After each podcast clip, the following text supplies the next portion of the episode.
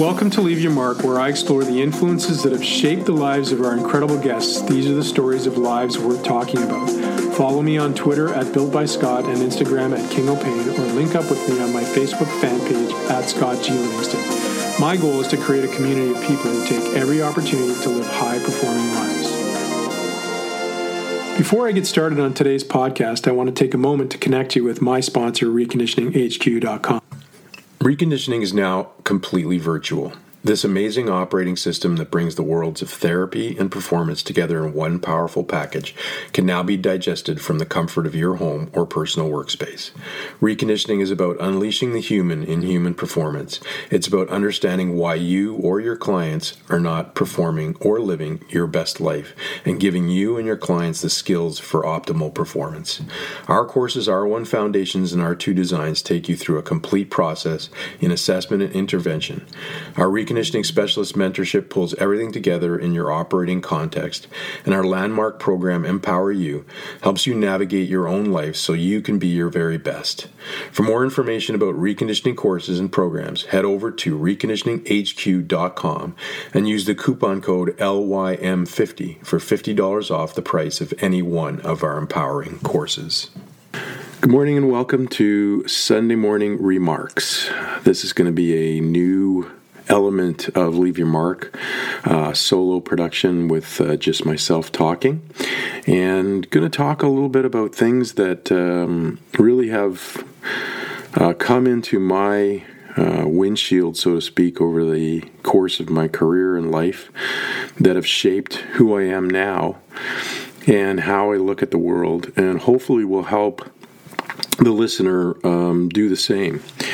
So, I want to start by sort of fast forwarding in my life to where I started to really become called it a little bit more enlightened and thoughtful about what made me tick and what I got excited about and why I, I got excited about it.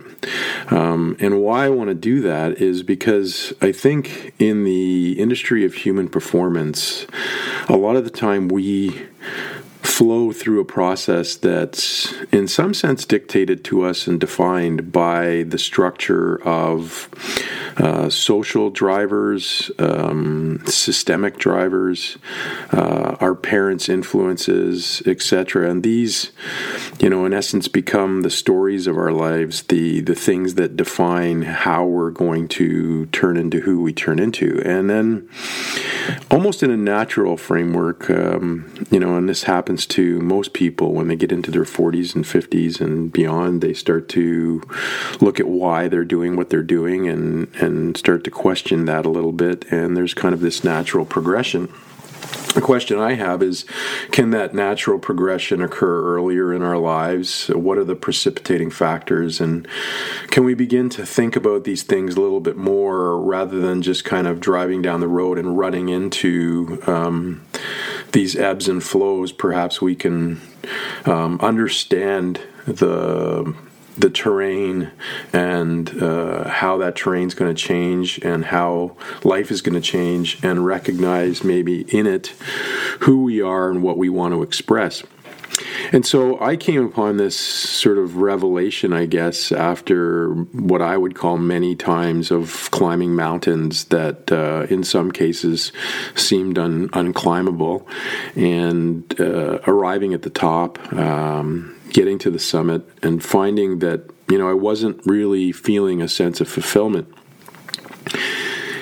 And I guess there were two seminal moments in in my life where that happened, and one was, um, you know, I'd, I'd all through college as a strength conditioning practitioner and therapist, athletic therapist. I had, you know, wanted to work in professional sport and for the Canadian boy, the summit of professional sport is to work in the National Hockey League. And so my perception was that if I got a job in the National Hockey League, that, you know, I will have arrived and I will have achieved what I wanted to achieve. And, you know, then I would, in some ways, not coast, but, um, you know, bask in the flavor of what that was.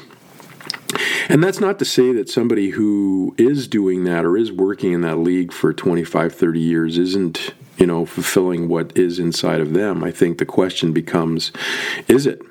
Um, are you, you know, exploring who you are in all the different ways that you can, or are you um, sort of become becoming comfortable in what it is that's um, comfortable?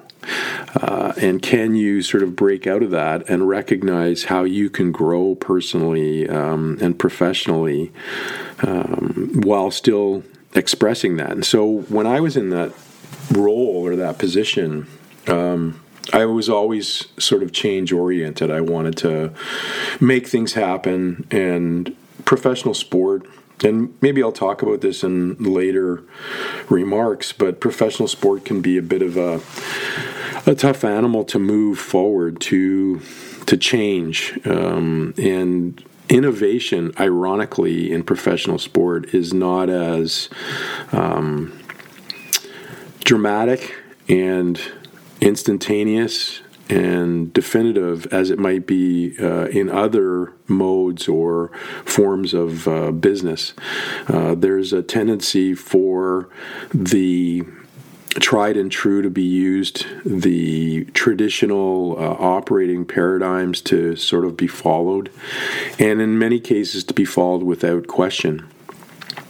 And so for me, that was a bit of a challenge. I wanted to change things. Uh, I wanted to uh, not for change's sake, but to to find better ways. I, I've come to learn about myself that I'm somebody who likes efficiency and effectiveness and likes to find the a better way to do things or uh, um, to really investigate how we can do things in a different way that um, achieves the same goal but maybe uses less energy or um, gets us there more effectively with less um, you know, sidetracking, etc.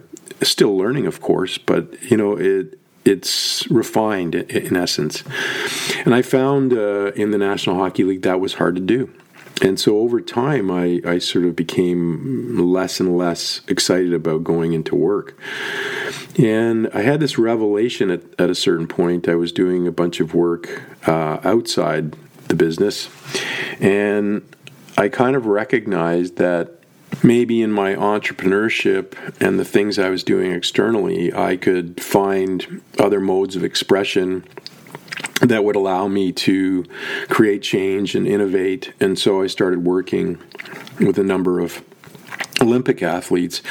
I had a really cool opportunity to work with an organization uh, that a friend of mine developed, uh, several friends of mine, and that I was part of sort of creating in Canada called B2ten. And um, this experiment um, allowed me to play in the sand of working with um, several um, really special Olympic athletes and, and sort of experimenting with the types of strategies that I would use and to train athletes and to experience again the the world of Olympic sport and the challenges that were within that and to see what that world was like. And I was doing that sort of in parallel um, with what I was doing with uh, the Montreal Canadiens. But I still wasn't feeling, you know, completely fulfilled and I started to recognize that, you know, a lot of the reason why I had become what I had become was this sense of um, call it the the achievement was supposed to um, define my identity in essence and allow me to uh, flourish uh, amongst my peers and to be recognized or to be uh, honored or to be uh, understood uh, or simply to be uh, a part of that fraternity, so to speak. And I think it was a, um, a malaligned belief system. Um, for some reason, unbeknownst to me, you know, I I had sort of, at that time, anyways, had sort of adopted this belief system. And so effectively, everything that I did um, there needed to be something else that I would do. Um, you know, you would work with X athlete and they would have success, and then there was another athlete that you needed to work with in order to so called stay on top of the mountain. And I got to this point both in the job with the Habs and then later on in my work with uh, Olympic athletes that I started to recognize that it wasn't really the those achievements that were filling my heart. Um, something else would fill my heart, but I wasn't really focusing on that. I was focusing on those achievements and sort of getting to that next level and um, sort of recording, in essence, what I thought I had to achieve to be somebody. Um, and so I would say about six, seven years ago now, I started on, you know, a mindset journey and started to discover through the process of working with a few mentors and um, reading and exploring the things that were um, available to me that that this sense of fulfillment doesn't come from objectifying and um, sort of defining what you're going to achieve and then achieving it.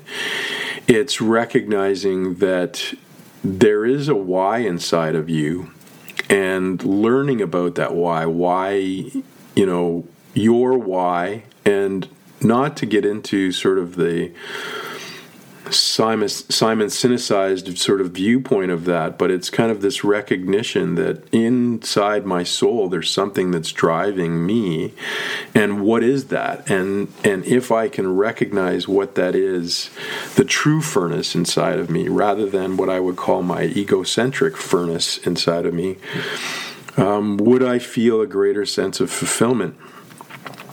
And so, in order to do that, I think I had to take this sort of explorative process of recognizing what were the stories um, that had sort of filled my life and become my narrative that defined how I saw uh, the world around me.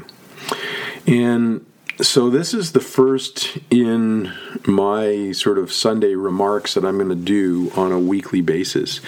And what I want to use this for is to help you see that exploration, perhaps instigate that exploration in your own world, in your own way. I don't think anybody has to follow uh, a specific set of. Um, um, processes to to learn about themselves. I think every human being is different. That's one of the things that I've really come to recognize and um, own is the fact that we are all different. We all see things differently. We all explore things differently. And that is both tainted by how we've been influenced um, and what we've been exposed to, but it's also defined by you know, our internal, um, you know, call it genetic framework of who we are and what what allows us to move forward or not. Um, some people are more instigated by um, things that are exciting some people are more instigated by things that are romantic. Some people are instigated more by things that are uh, scientific and thought provoking. We are all driven by different things. And so, as we recognize what those drivers are and who we are inside, then we can start to explore the possibilities that are truly sort of connected to us. And so I think on my Sunday remarks, that's what I want to use this for. And hopefully um, it is powerful for you. It helps you uh, maybe see things differently. Um, going to sort of talk about some different stories in my life and, and where I've sort of been instigated to change or to look at things differently. Um, in this first instance, um, you know, life um, was flowing along and I was doing all for out from outside looking in doing all kinds of really cool things that that still as I look back they I, you know I don't have any regret for doing. Uh, in fact I you know I was enriched by them um, uh, very significantly and and developed great friendships and relationships out of it.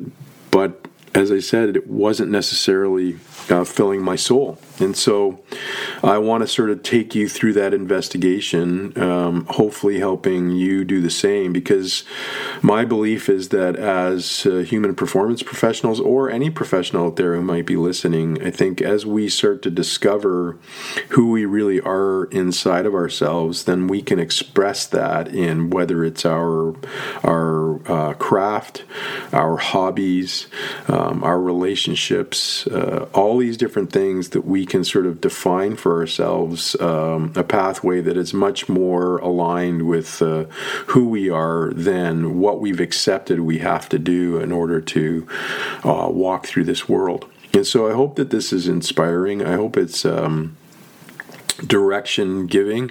And for for anything less than that, I hope it's uh, simply an opportunity to listen and learn something. It, these will be my shorts uh, on the weekends, uh, Sunday mornings. They're going to be called Sunday Morning Remarks. I hope you can join me in the future. This is the first of hopefully many. Um, and I wish you the best Sunday morning and the best week to come. Take care. Thanks for joining us today on Leave Your Mark. I hope we've left a mark on you today, and we wish only that you pay it forward by sharing this story, taking the time to rate and comment on this podcast. Please follow us at Twitter at Built by Scott and Instagram at King O'Pain, and become a member of this community at Scott G. Livingston on Facebook. Have a great day. Music by Cedric de Saint Rome.